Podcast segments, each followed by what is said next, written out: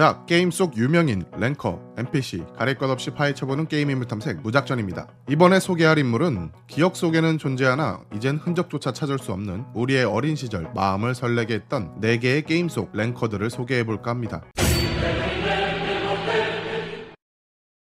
이 영상은 제보와 요청은 많았지만 자료가 부족한 유명인들에 관하여 짧은 소개를 하기 위한 영상입니다. 스크린샷조차 없어진 인물들이 많아 대체 사진을 이용한 점 양해 부탁드립니다.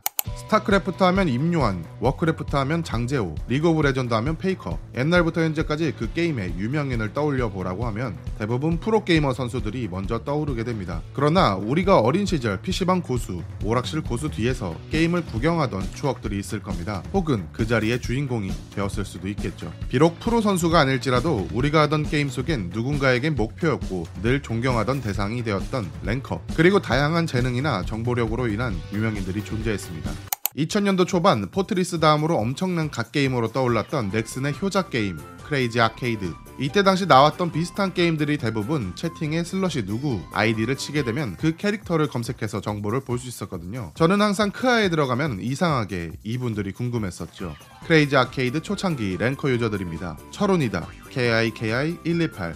당시 랭킹 1, 2위를 다툴 정도로 두 명의 순위 다툼이 엄청나게 치열했었는데, 매번 크레이지 아케이드에 로그인하면 누가 1위를 하고 있는지 궁금해서 많은 유저들이 슬러시 누구 아이디를 검색해서 정보를 보곤 했었죠. 이 뒤로 한백성격 서핑보드 001님도 유명했었습니다. 이중 한백성격님은 초창기에는 바람의 나라를 하다가 크레이지 아케이드로 넘어오게 되었고, 메이플 스토리의 초대 랭커 아샤느님 시절에 같은 멤버로 게임 플레이를 하면서 크레이지 아케이드 외에도 메이플 스토리에서도 유명했다고 하네요.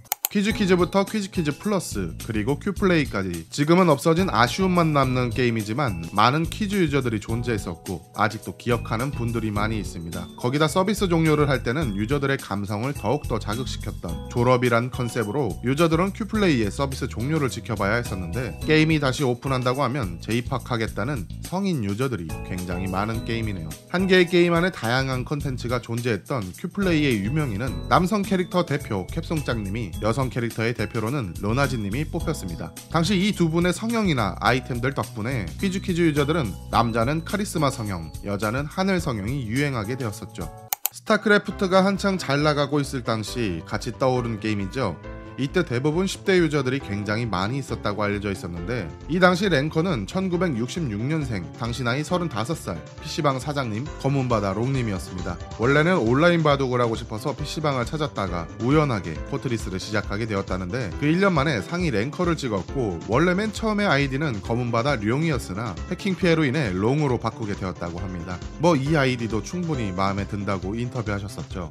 2002년에 오픈한 난투형 액션 게임 겟앰프드는 2004년에서 2005년 사이에 엄청나게 히트를 쳤던 갓게임이지만 게임의 노후화와 신작 게임들에게 밀리게 되며 지금은 일부 고인물들만 남은 게임으로 서비스되고 있습니다. 당시 겟앰프드는 단체로 움직이며 길드 단위로 유명세를 떨쳤었죠. 킬러, 괴짜가족, ACR, 위인전, 삭제전 등등. 그 안에서 유명했던 인물로는 괴짜가족 동생, 웨이터 나영, 이 외에도 던일, 호야, 신귀 등 실력이 좋은 유저들이 존재했었습니다. 어떻게 보면 이분들이 겟앰프드의 1세대 혹은 1.5세대 정도로 볼 수 있는데요. 겟앰프드 2세대 유명인을 찾아보면 폴리군님이 가장 유명하다고 생각이 드네요. 근데 자료를 찾다보면 그다지 좋은 소문은 없는 걸로 기억하고 있습니다.